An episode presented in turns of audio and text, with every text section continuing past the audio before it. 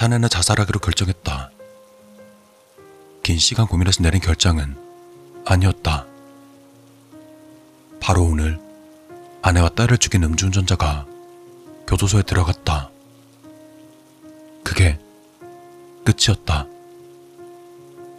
음주운전자가 교도소에 들어가는 것이 그가 겪은 이 고통스러운 사건의 엔딩이었고 더 이상 아무런 일도 없다는 것이 사내에게 자살을 결심하게 했다.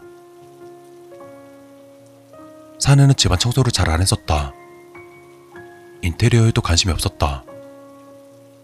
이 집은 온전히 아내의 것이었다. 그래서 이 집에서 죽을 순 없었다.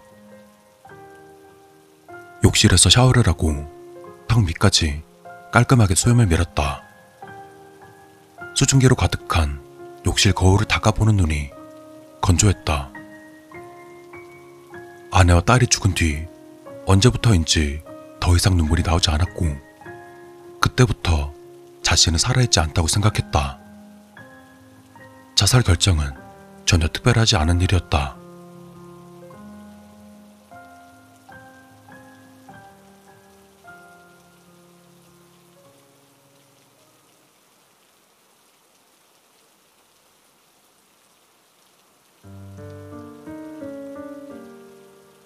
사내는 부산으로 가기로 했다. 어릴 적 TV에서 봤던 태종대 자살바위가 생각나서였다. 자살을 고민하지 않았기 때문에 방법도 생각하지 않았었다. 그래서 막연히 기억 속에 있는 자살 명소를 찾아가기로 한 것이다. 사내는 밖으로 나와서 주차장은 그냥 지나쳤다. 서울역까지는 지하철을 타고 가기로 했다. 자신이 죽고 난 뒤에도 어딘가에 차가 계속 주차되어 있을 것이 신경 쓰였다. 지하철역까지 걸어가면서 사내는 음주운전자를 생각했다. 음주운전자인 그는 내게 미안하다고 했었다. 눈물까지 흘리며 미안하다고 사과했다. 하지만 사내는 그때 아무 말도 못했다. 어떤 말로도 사내가 느끼는 심정을 그에게 전달할 방법이 없었다. 그때 차라리 욕이라도 했어야 했을까? 저주를 퍼부어야 했을까? 그게 아니면 아우, 이 새끼야! 뒤질라고 작정했어? 사내의 코앞에서 차가 급브레이크를 밟아 멈춰섰다. 생각에 잠겼던 사내가 정신을 차리고 보니 빨간 불의 횡단보도를 건너고 있었던 것이다. 운전자는 창문 밖으로 고개를 내밀고는 쌍욕을 퍼부어댔다. 짧은 스포츠 머리와 거칠어 보이는 얼굴에 걸맞은 거친 입담이었다. 뒤질라면 곱게 뒤질 것이지. 눈가리가 없어, 이 새끼야? 이 깜짝 놀랐네. 어휴! 사내는 사과를 하는 대신 알 수 없는 분노에 울컥했다. 사내의 아내와 딸도 차에 치여 죽었다. 저 운전자는 아무 잘못이 없지만 오히려 무단횡단을 한 자신의 잘못이겠지만 아내와 딸은 차에 치여 죽었다.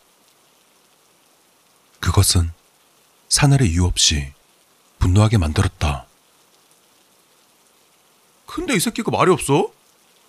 야! 깜짝 놀라 뒤지는 줄 알았다고, 이 새끼야. 어? 왜 그랬는지 모르겠지만 사내는 사과 대신 이렇게 쏘아붙었다. 얼마 전 제 아내와 딸이 차에 치여 죽었습니다. 뭐, 뭐? 운전자의 얼굴이 기묘하게 황당해졌다. 뭐라는 거야, 이 또라이 새끼가. 사내는 입을 다물어버렸고 운전자는 인상을 쓰고 욕을 하며 창문을 올렸다. 차는 사내의 옆을 신경질적으로 꺾어 지나갔고 횡단보도에 남겨진 사내는 마저 도로를 건넜다. 사내는 다시 생각에 잠겨 인도 위를 걸어갔다. 왜 자신이 그런 말을 했을까? 오늘 처음 보는 사람에게 왜 그렇게 분노했을까? 잘못한 건 오히려 자신인데. 그때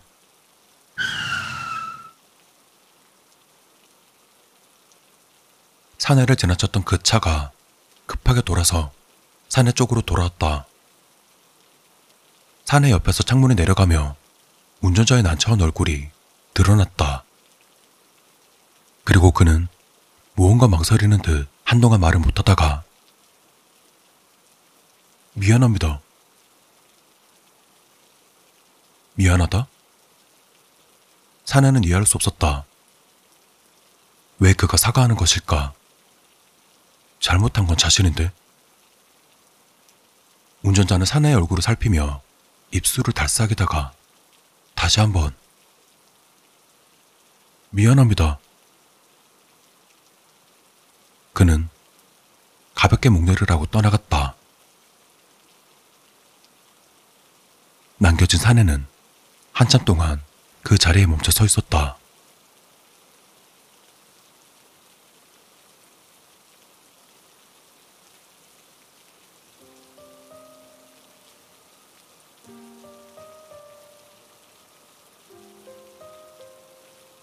기차역에 도착한 사내는 돈가스 도시락을 샀다.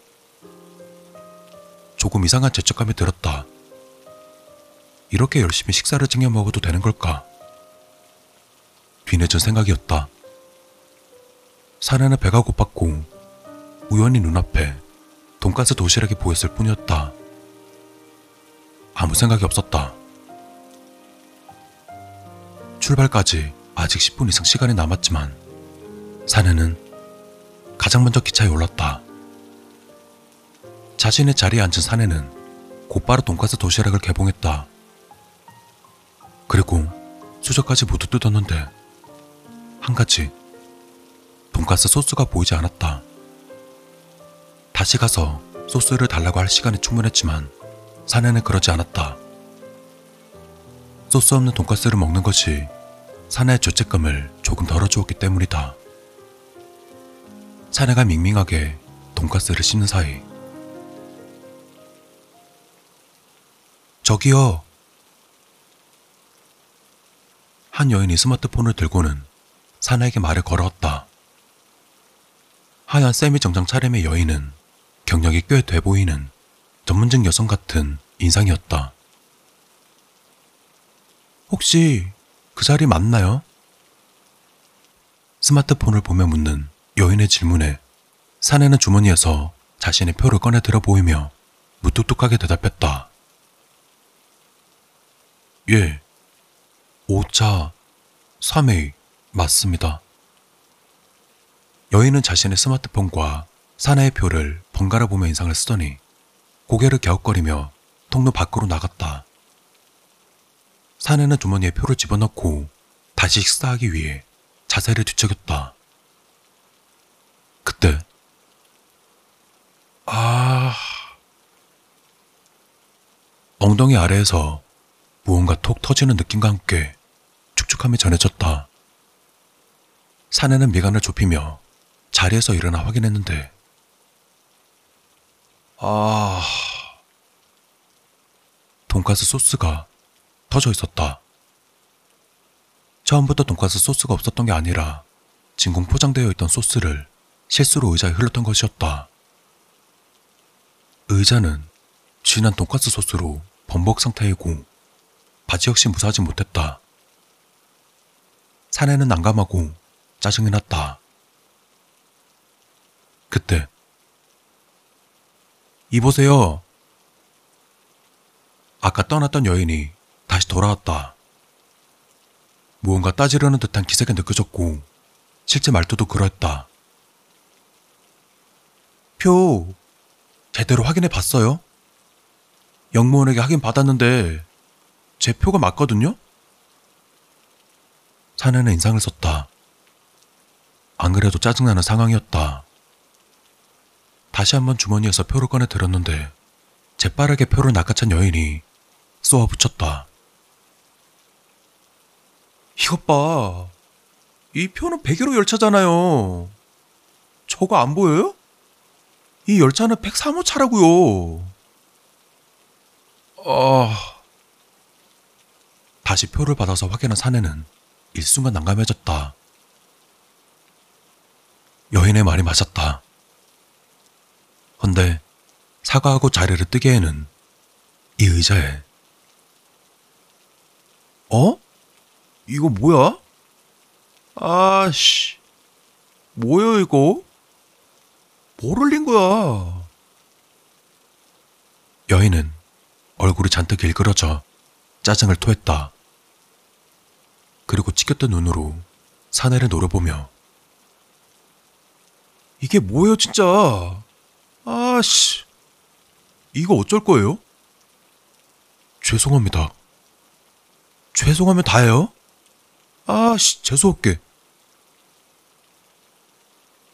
여인은 마치 스트레스를 해소하듯 사내를 사납게 쏘아붙였다. 사내는 면목이 없어 아무런 대꾸도 못하고 고개만 숙였다. 어떻게 사죄하고 수습해야 할지 난감했다.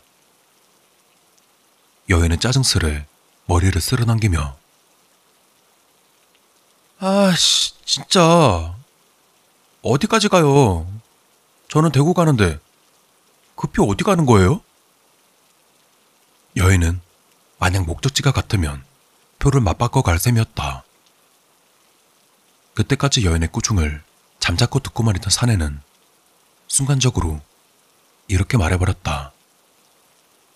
어쩌면 쏘아붙이는 저 화를 당장 멈추고 싶다는 얄팍한 생각에서 나온 말일지도 몰랐다. 부산 태종 때 자살바위에 갑니다. 얼마 전에 아내와 딸이 차 사고로 죽어버려서 저도 죽으러 가는 길입니다. 뭐라고요? 여인의 얼굴이 어이없어졌다. 황당하다는 듯 중얼거리며 뭐라는 거야? 누가 뭐 물어봤어요? 아씨, 헛소리 하지 말고 이거 어쩔 거냐고요? 부산 가요? 부산 맞아요?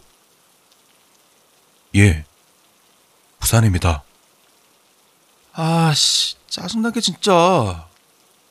저리 비켜요. 여인은 사내를 치우고 가방에서 휴지를 꺼내 의자를 수습했다. 사내는 어정쩡하게 서 있다가 여인이 화난 얼굴로 자신을 신경도 안 쓰는 듯 봐주지 않자 쭈뼛쭈뼛 고개 숙여 사과하고 열차에서 내렸다. 반대편 열차로 향하는 사내의 걸음이 터벅터벅 힘이 없었다. 그때 저기, 뒤에서 들려오는 소리에 돌아보니 아까 그 여인이 열차에서 내려 다가오고 있었다. 여인은 난처한 표정으로 우물쭈물 망설이다가 미안해요.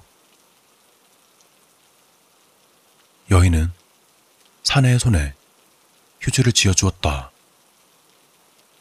여인은 사내의 눈을 마주보며 상냥한 미소를 지을 듯 말 듯 우물쭈물하다가 작게 고개를 끄덕이며 미안해요. 여인은 꾸벅 가볍게 사과를 하고선 열차로 돌아갔다. 남겨진 사내는 휴지를 내려다보며 한참 동안 그 자리에 멈춰 서 있었다.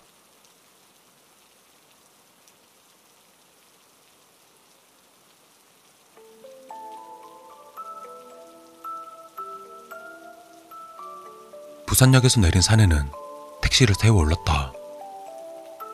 헌데 사내가 목적지를 말하기도 전에 중년의 택시 기사가 먼저 말을 해왔다.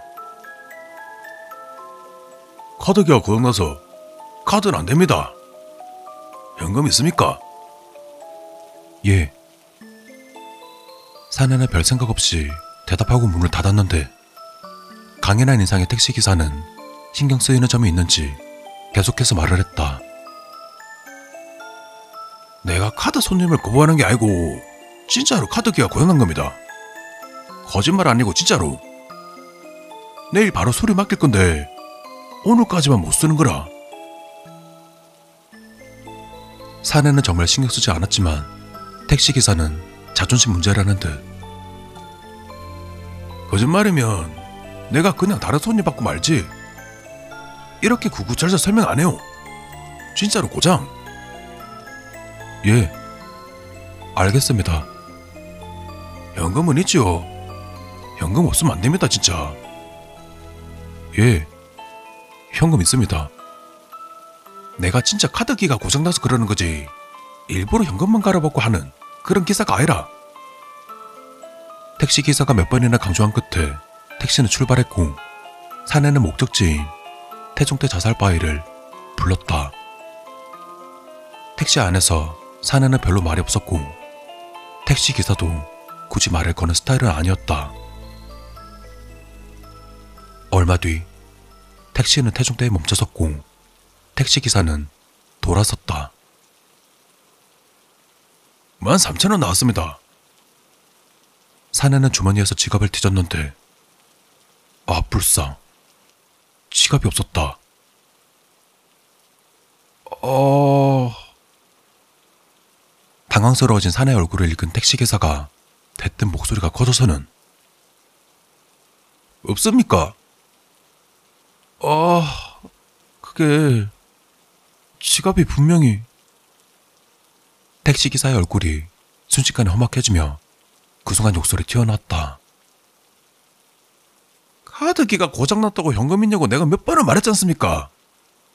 어... 어... 그게... 분명 지갑에 현금 있었는데 지갑이 언제?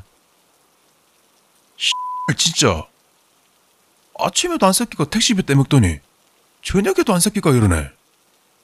아, 딴 같아서. 택시 기사의 거친 욕설에도 사내는 면목이 없었다. 야, 이 X야. 하루바로 하루 먹고 살기도 힘든 사람한테. 아유. 내가 아까 자살바위 가자 할 때부터 내가 느낌이 들었어. 아유. 이 이거 진짜 확 마. 너 뭐야? 어쩔 거야, 새끼야? 그 그게 그 순간 사내는 또 왜인지 모르게 말을 꺼내고 말았다. 제가 지금 자살하러 가는 길이라 정신이 없어서 뭐? 택시기사의 얼굴이 험악하게 구겨졌다. 사내는 왜인지 모르게 주절거렸다. 얼마 전에 제 아내와 딸이 교통사고로 죽어버려서 저도 자살하러 가는 길이었습니다. 호라는 거야, 이 새끼가. 구라 까고 있네, 이 씨발. 돈몇 푼에 마누라랑 딸 팔아먹나? 죄송합니다. 요금 이거 어쩔 건데? 어쩔 거냐고? 뭐? 자살한다고? 그래, 이 씨발. 진짜 자살할 거면 핸드폰도 필요 없겠네. 핸드폰 줘봐.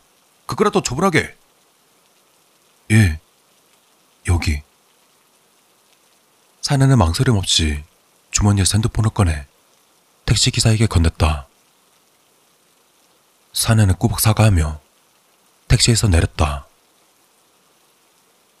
죄송합니다. 사내는 태종대 쪽을 바라보며 무작정 걸었다. 어두운 밤 핸드폰이 없으니 어디가 자살 바위인지 찾아가기가 조금 막막했지만 일단은 걸었다. 헌데 한창 그 자리에 움직이지 않고 있던 택시에서 기사가 급히 내려 내게 달려왔다. 그는 일그러진 얼굴로 사내를 쳐다보며 우물쭈물 망설이다가 미안합니다. 그는 사내의 손에 핸드폰을 쥐어주었다. 무언가 말하려는 듯 입술을 실룩이다가 고개를 살짝 좌우로 흔들며 사내의 눈을 마주 보았다. 미안합니다. 택시기사는 뒤돌아 택시 안으로 돌아갔다. 사내는 출발하지 않는 택시를 바라보며 한참 동안 가만히 멈춰 서 있었다.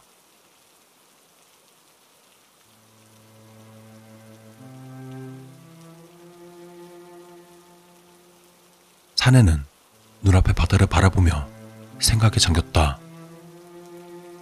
오늘 자살하러 가는 길에 저지른 세 번의 잘못과 그럼에도 불구하고 오히려 듣게 된 세 번의 미안하다 말을 생각했다. 사내는 아내와 딸이 죽은 뒤 언제부터인가 전혀 눈물이 나오질 않았었다. 하지만 오늘 이상하게도 사내는 세 번 울 뻔했다. 왜 그랬는지는 사내도 몰랐다. 그것이 사내를 생각하게 만들었다.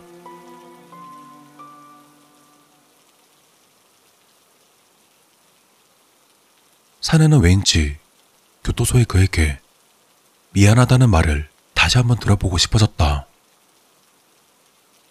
결국 사내는 바다를 등지고 돌아섰다. 오랜 시간 걸어 내려간 그곳엔 같은 자리에 택시가 그대로 멈춰서 사내를 기다리고 있었다.